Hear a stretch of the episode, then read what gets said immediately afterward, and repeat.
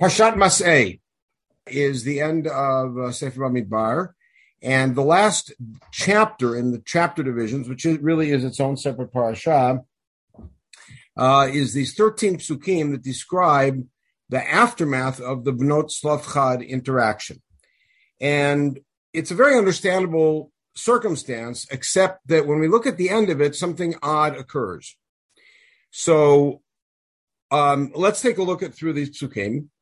The background, of course, is that we know that Bnot Slavchad have been given Yerusha, and Bnot Slavchad therefore going to inherit land in, in the Menashe territory, the land that belonged, that was going to be going to Tzlavchad, or Tzlavchad's holding. All right, so what happens? Vayikavu Rashi Avot Mishpachat Bnei uh, Gilad ben Machir Menashel Mishpachot Bnei Yosef Moshe Rashi Avot Bnei Yisrael. All right, so the leaders of the Gilad family come. ויאמרו את אדוני ציווה אדוני לתת את הארץ בנחלה בגורל לבני ישראל, ואדוני צווה ואדוני לתת את נחלת צלופחד אחינו לבנותיו. And so this is probably a good spot for us to look back and see that original interaction with the Benot Tzlofchad circumstance, because I'm going to ask a couple questions that I want you to keep filed away as we read this. Question one is what is Benot Slavchad's motivation in coming forward? What is it they want? Now, before going further, what is it that we think? Because, by the way, Benot Slavchad is a parsha that we read either last week or two weeks ago, um, depending where we are. So, what is Benot Slavchad's motivation in coming forward to Moshe? Inheritance. Inheritance. For what purpose? Because they're orphans now. Their their father is dead, and therefore, what are they concerned will happen? That the uncles are not going to take care of them, or that they're going to lose their uh, piece of land when he gives it out, when it's given out in Israel. Very good. And then when they get married, what will happen? Yeah. Okay. Good. So let's let's take a look at it because not so simple. All right. Um, here is the story of Benot Slavchad. I want to back it up to find the first mention of Benot Slavchad, which is just prior to their story, which is in the census. Now, the census has a couple of oddities that I want to look at. In the census, when introducing um, Shevet Menashe, which interestingly enough is presented as Bnei Yosef is Menashe, and then Ephraim's thrown in also. בני יוסף ומשפחתם מנשה אפרים, בני מנשה למחיר משפחת המחירים, מחיר גלעד, ועל משפחת הגלעדי, and who are bnei Gilad. And it sounds like Menashe's got one line, which is Machir. Machir has one line, which is Gilad. And Gilad is the one who has all of the families that make up Menashe. Maybe. Elam bnei Gilad, and we got all of the names. And if you look at the end of Pasuk Lamed Bet, there's Chefer. Utztofchad ben Chefer, lo hayu lo banim ki im banot. And by the way, this shows up every time that Tzlofchad is mentioned or Bnot Tzlofchad are mentioned. It doesn't say Tzlofchad ayu banot. It always says Tzlofchad ben Chefer lo hayu lo banim ki'im banot. Right? We got to see why that phrasing is there. There's their names. Why do we need to know their names? Why are we concerned? Etc., etc. So that's thrown into the census. Now, the simplest read of this is it's foreshadowing, because immediately after the census, we're going to hear about Chalukat Aretz, and Benot Slavchad are going to come forward and say, "Oh yeah, I remember them from the census." Okay, could be, but there's some other oddities in the census that we'll see in a couple minutes that might put it into a different light. Now, let's look at the story itself. By the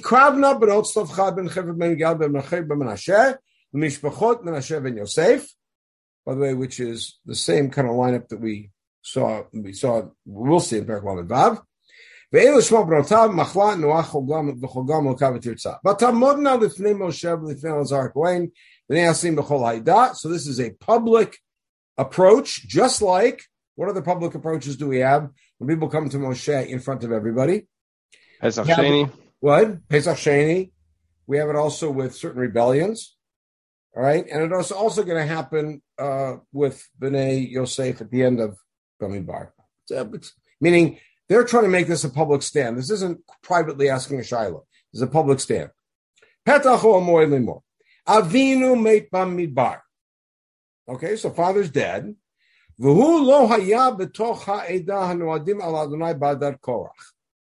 for some reason, they find it necessary to point out that that Slavchad was not part of the people who died in the rebellion led by Korach, Datan, Aviram, however we read that as one or two rebellions, he wasn't part of that.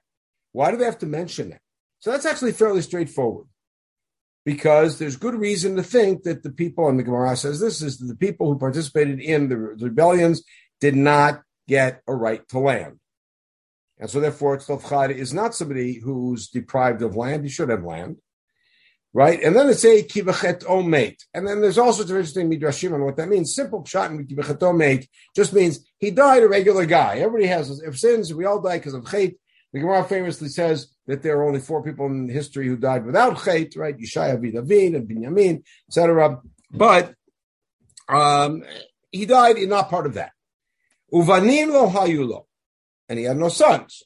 Now he's our father, so do the math. We are sisters, and we have no brothers. Why, should, why do they keep saying that? And by the way, again, whenever time Tzlofcha is introduced, lo hayu lo banim kim banot. And why do they have to say banim lo hayu lo lami ki en lo ben? Why should his name be diminished just because he has no son? We want to have some of our own property. Now, what's the simple read of this? Exactly what you said, Jason. They want inheritance. And what's their motivation for inheritance? They want to have Stofchad's name on land. They don't want Stofchad's name to disappear. And now there will be five little parcels of land that have the name Stofchad on them, Machlabat Stofchad, Choglabat Stofchad, etc. Very nice. Problem is, it doesn't it doesn't actually work. We'll see why not. And what is Hashem's answer? Cain benot tovchad dovrot. They should get property. And they get that property that should have gone to their father. Very good. Now, we follow that up at the end of Bamidbar. This is where we started. Where at some later point, meaning this is not that same stand. And I'm not doing that based on Mukdam Mukhar Torah, the fact that Maseh is after Pinchas. But simply the read of this text makes it clear that Moshe has already issued the ruling that Benot are going to get land. And now, as we get closer to that being a realization, maybe closer by a day or two, but we get closer to that realization, it seems that it's actually closer by a lot longer than that um, um, being in the middle, etc., that there is a problem that their tribesmen bring up. All right, and we already saw Pasuk Aleph and Pasuk Bet as the lead in. Now, Pasuk Gimel. Here's our concern, Moshe. They're going to marry somebody among Bnei Israel. You got to remember, Bnei Israel are not the way we think of it which is as one single nation. We're not in Chumash. On the other hand, we are not 12 totally separate and independent nations, autonomous nations that have formed a, a, uh, a convenient alliance in order to go to war. We're something in the middle. We are 12 nations of one nation.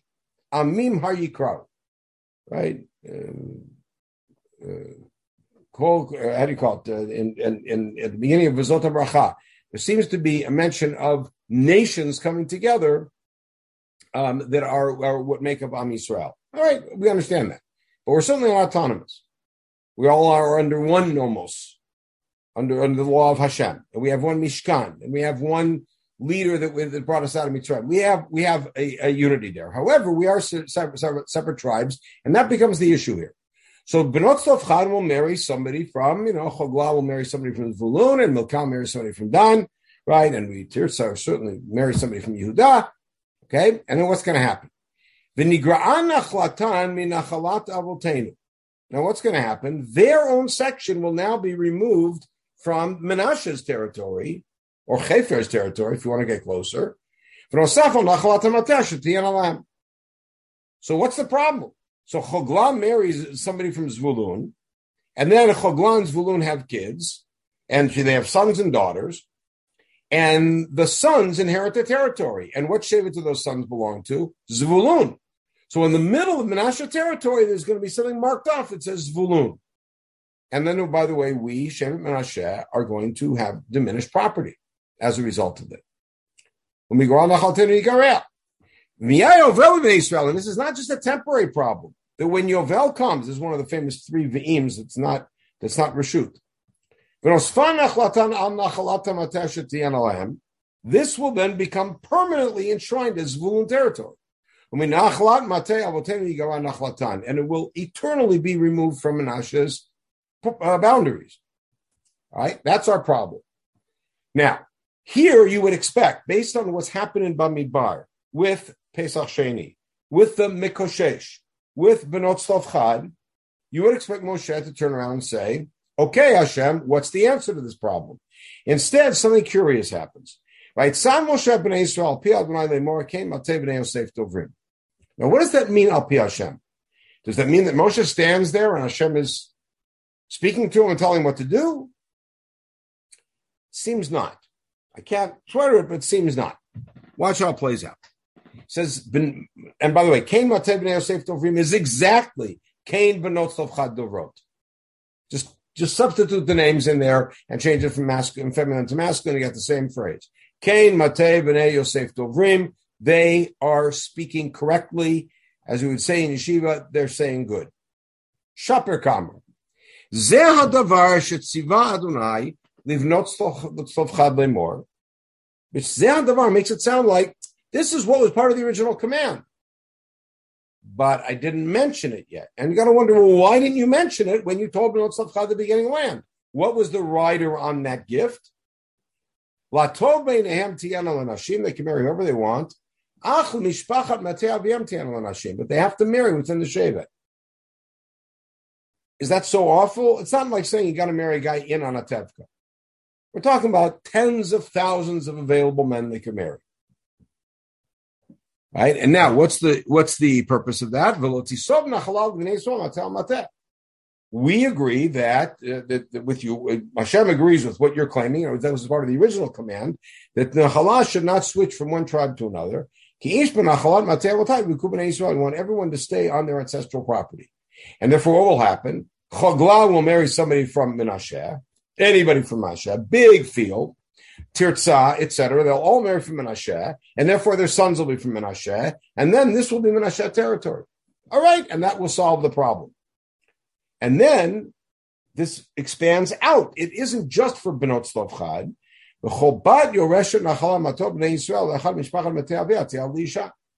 Any girl who inherits territory has to marry somebody from her own tribe. And parenthetically, the Gemara darshans Zehadavar as saying that this only applied in this generation and only during this period.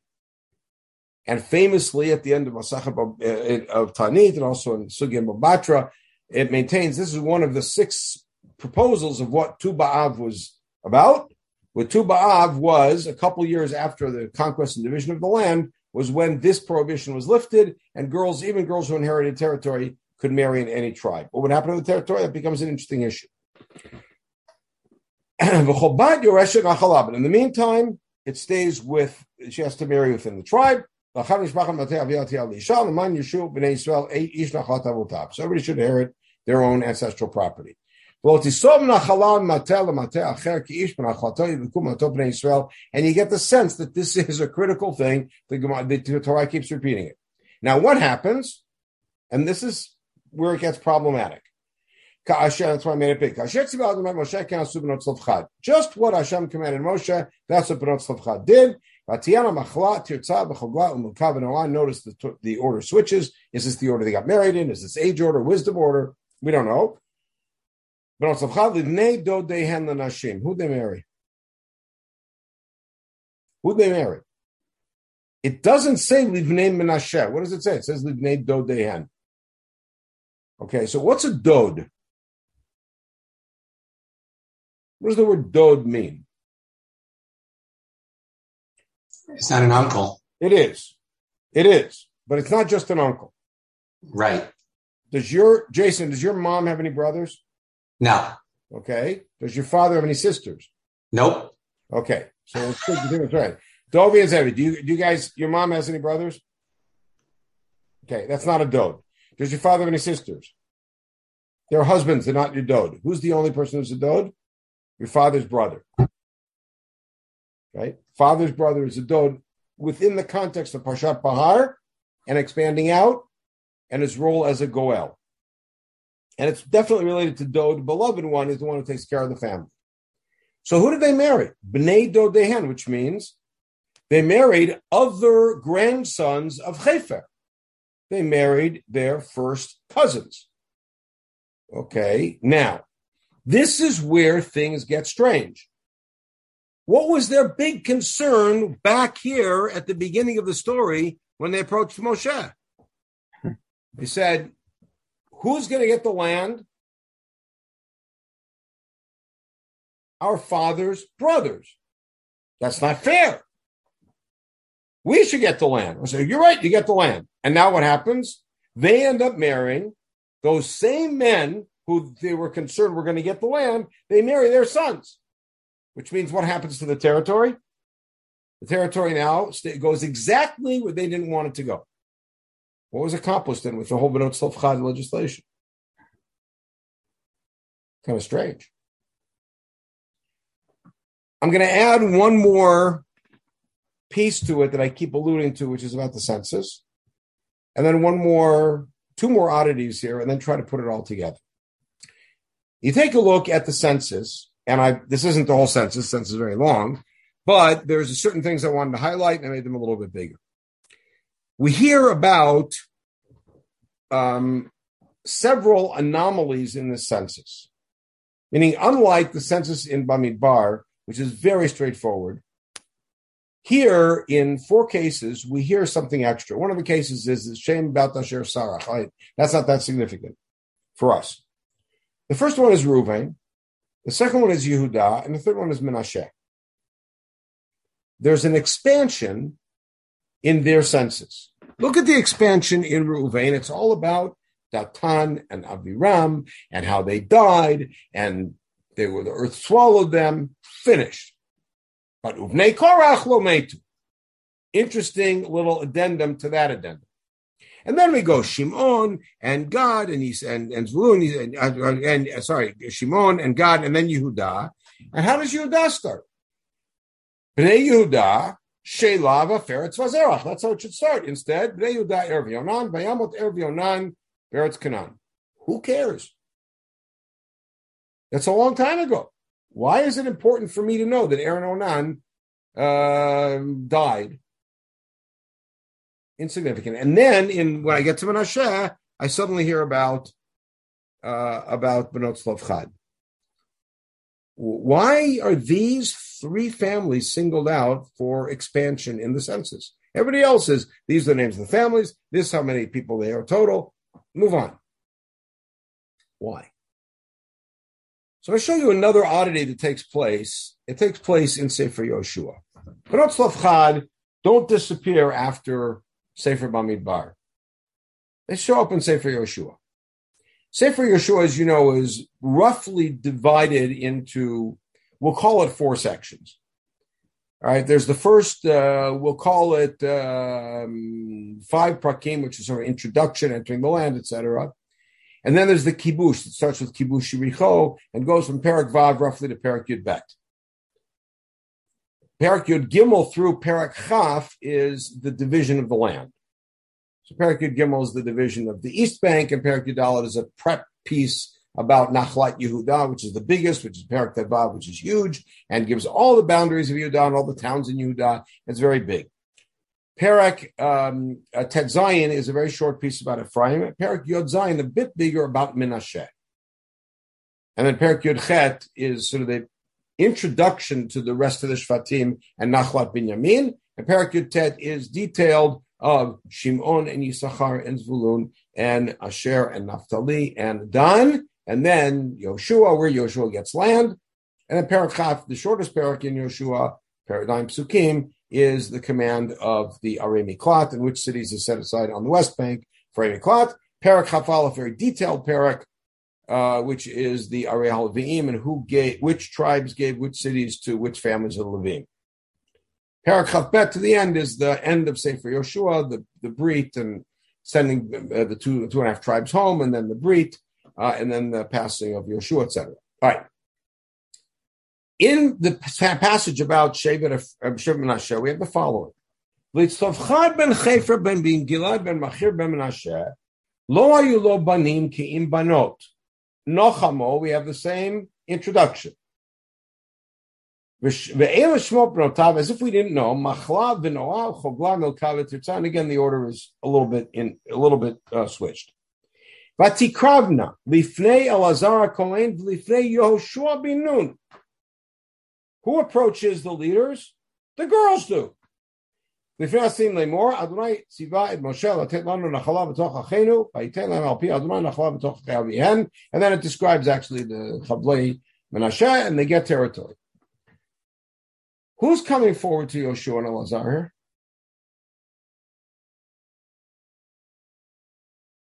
Benot Tzlofchad. Who should be coming forward? Their husbands. Their husbands should be coming forward. Where do you ever find in Tanakh where a married woman, except when playing a game, such as the Ishat Koit, when she's married, um, and Abigail, who under obviously very bizarre circumstances, comes forward to the leadership alone, or even at all. It's always a man. So what are Bnot Tzadchad coming forward for? Their husbands, who by the way are also, because they have a stake in it, it's their territory they want to get. Why aren't they coming forward? So one last thing, and then we'll put it all together. There's a a, a sugya in Yesh Nochlin, the eighth parak of uh, of Bava Batra, which is all about nachalot. Um, has a whole sugya about Benot Tzlofchad, and about Tzlofchad, famously, the Mishnah says, Benot Tzlofchad nachalu um, uh, shlosha chalakim, not lu shlosha chalakim. They got three different type, kind of vehicles or conduits for inheritance. All right, and in that sugya we have the following agada. Tani Rabbi Eliezer ben Yaakov. Afilu ktana shebehen lo pchuta mi'arba'im shana. Says the youngest of them married at 40, meaning it sounds like they got married and the, the, the youngest bride of them was 40 and the other ones were older. Okay, which is odd for a bunch of reasons. But like why why would he say that? And where's that coming from? Any, how could that be? And watch the attack. The attack is not, um, you know, supposed to get married earlier. Why? The attack is coming from a different direction. The Amr of Chisda, Nisei Pchutami Bat Esrim Yoledet Ad Shishim. Interesting uh, reproductive math. That if a girl gets married before she's 20, she can have kids till she's 60. Bat Esrim Yoledet Ad Arba'im. If she gets married at 20, she can have kids till she's 40. Bat Arba'im, if she gets married at 40, Shuva Ena Yoledet. I'm not going to even try to figure out what's behind that. But they're taking this as as uh, as physiological reality. But a girl can't start having kids if she meaning if she starts her reproductive life at 40, it's not going to work.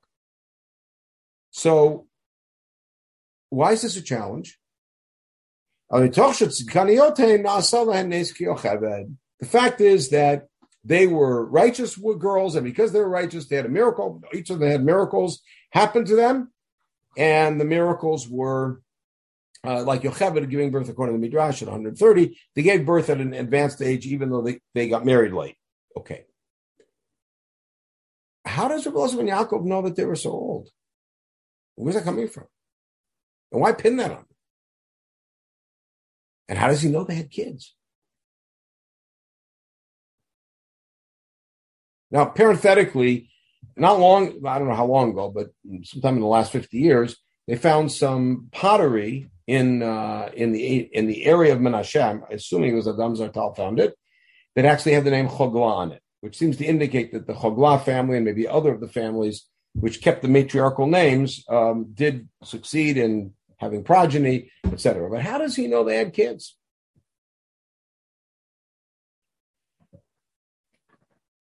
So let's roll it back because, by the way, if they don't have kids, then it's not a question.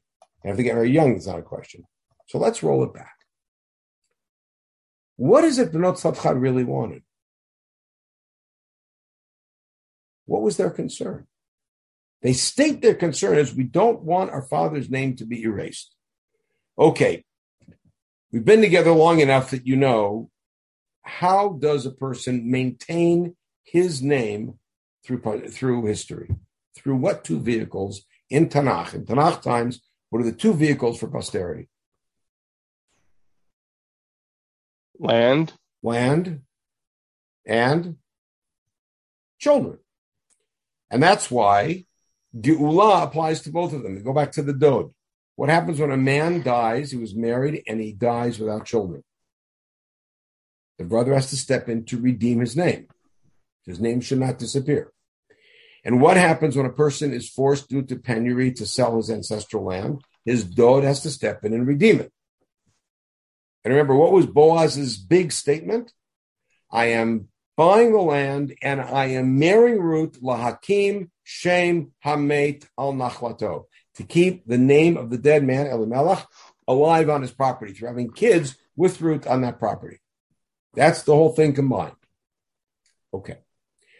So Benot Tzlachad come forward and say, we don't want our father's name to disappear. We all think that means we want there to be land that's called Tzlachad's land. And therefore, if we had brothers, that would be fine. We don't have brothers. And if it goes to Tzlachad's brothers' sons, or Tzlachad's brothers, our father's brothers, then it won't be called his, it'll be called theirs. We want his name to be on land. What little JNF sign? Property of Tzlachad. Donated by the Tzlachad community of Reb. We think that. But then we run into the big problem, which is, but since they're going to marry, and in the end they marry within Menashe, and who do they choose to marry? They choose to marry specifically those same people that they were trying to keep the land away from.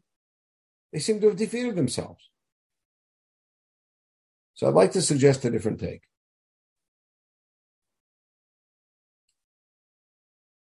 And it, it takes for us to remove ourselves from the 21st century and go back to, we'll call it the 12th or 13th century BCE. But you don't have to go back that far. Just go to the ancient world anytime, the classical world, even the medieval world. Why do people get married? People that get married because they went to camp together, they went to high school together, they met in Bnei Akiva. They didn't. They didn't. Why do people get married?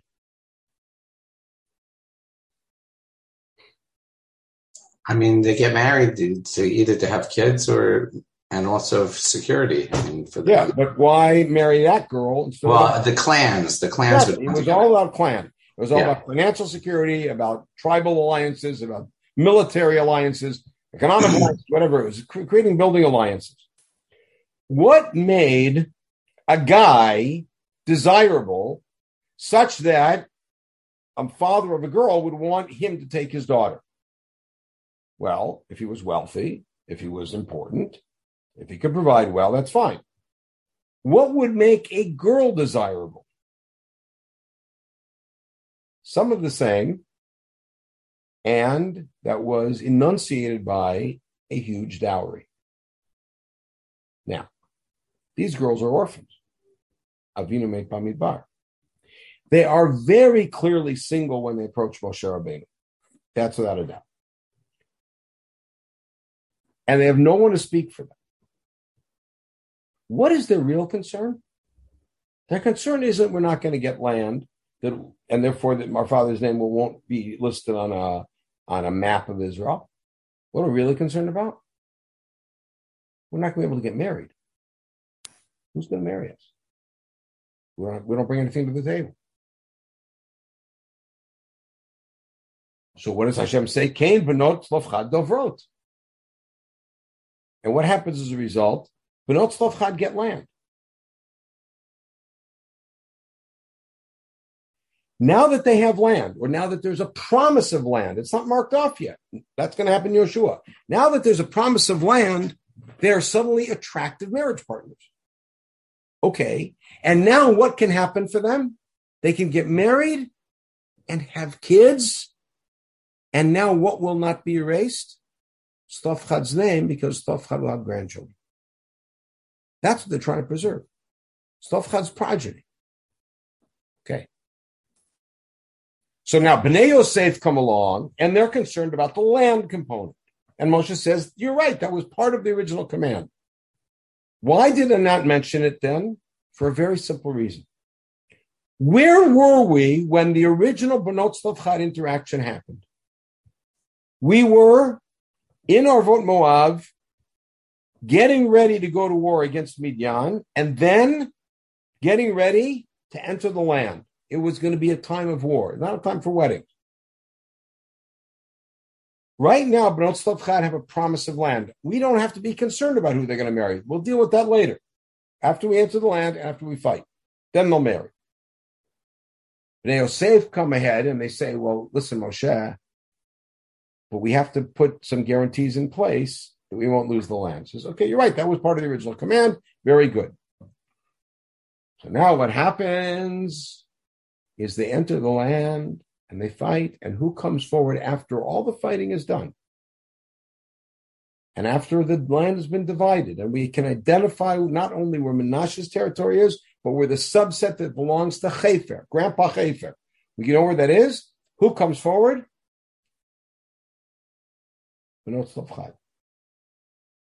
Still unmarried. After all these years, they come forward. And Yeshua gives them the land. Now that they have real land, what happens? Their family members who have inherited right there marry them. In other words, Tzlafchad's nephews, who are in the same right in the same district, marry them. Makes a lot of sense. It's Dina de Bar Metzra almost.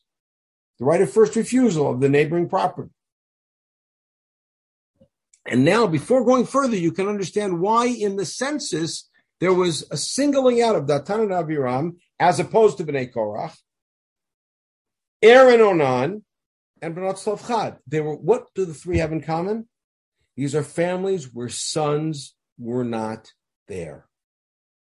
And in some famous way, there's no sons. Either Erev Onan died way, way back. Datan and Aviram died just now. Bnei Korach are not dead, they're still around. And Tzlafchad died without sons. It's all about progeny. And so what happens is after the girls come forward and get their land, then they're married. That was when Yaakov comes along and says, okay, that means they were at least 40. Because how old were they when they approached Moshe? We have to assume they were at least uh, teenagers. They had to be able to speak you know, in front of Moshe. They weren't six years old. And then you have to add to that another few months till they cross and 14 more years of fighting and dividing the land. So by that time, they're getting close to 40. So he says, okay, the youngest one was 40 when they got married. They probably all got married at one time. How do I know they have kids? He says, Their entire motivation was to keep their father's name alive and that indeed happened because they were able to have progeny. That's where this midrash comes from. So we can't sign off yet because you're going to hit me over the head with Pasuk Yod Aleph here. And you should hit me over the head. Because I'm claiming that Benot Tzlafchad at Moshe's funeral were all alone, not married.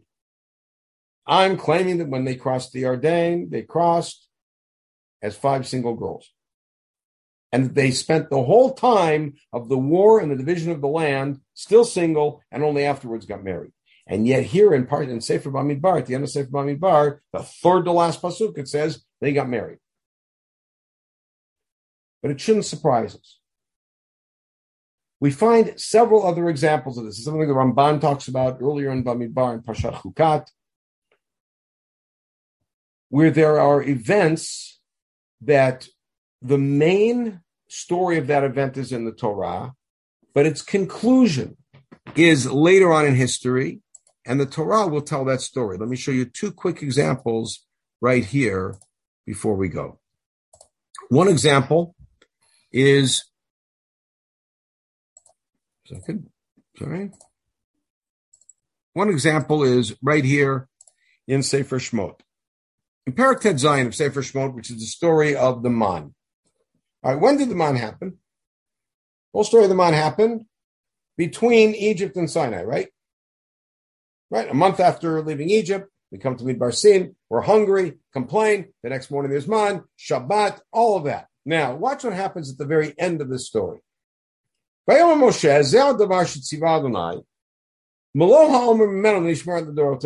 Take some man and put it into a container.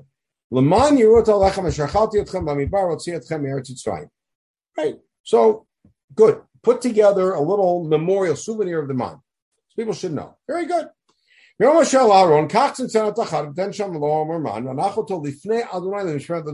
And Moshe tells Aaron, put it in front of Hashem. What does in front of Hashem mean? So I don't know, you don't know, we don't know. We have no idea what that means. But we'll find out in a second.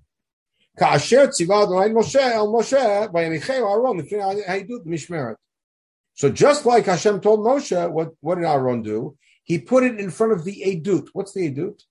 The Edut is the Aaron. That includes the Luchot Edut. Testimony to Ma'amad Har Sinai. By the way, this is still before we got to Har Sinai. Okay, so that's pretty easy. And the way to, to explain this puzzle, everybody takes a look at this says, listen, Moshe Rabbeinu completed the Sefer Torah before he died. So he filled in the rest of the story. Because subsequent to having this piece of man, which they got every day, so they didn't need to save one, so that they put it together when there was a, an Aron and they put it in front of the Aron. Very nice. This is the problem. All right, again, Moshe Rabbeinu can write that no problem because he's completing it at the end of Arba'im Shana. Ad Boam El Eretz Noshavet. When did they eat it? Until, until they came to the settled land. At Tamanachu Ad Boam Eretz Canaan. They ate it until they were on the edge of Eretz Canaan. Which edge? So if you look at Sefer Yeshua, it means the inside edge, meaning they ate them on until they were already in Canaan. When was that written? It's a little problem. We have what may be a more uh, obvious example, more glaring example, if you will, uh, in Parshat Chukat. Here at the end, after um, sorry, after Aaron dies, the first thing that happens famously is there's a war. All right. And Bnei Israel make a neder, im naton titen achramti et arehem. If you let me win this war, I will make their cities chera, meaning dedicated to God, who won't live in it, etc. Like Yericho becomes. So God listens and they, they're able to beat them. Vaikra Shema Makom Chorma. And what do they call the place? Chorma. And then we have this curious passage in Sefer Shoftim in Perak Aleph.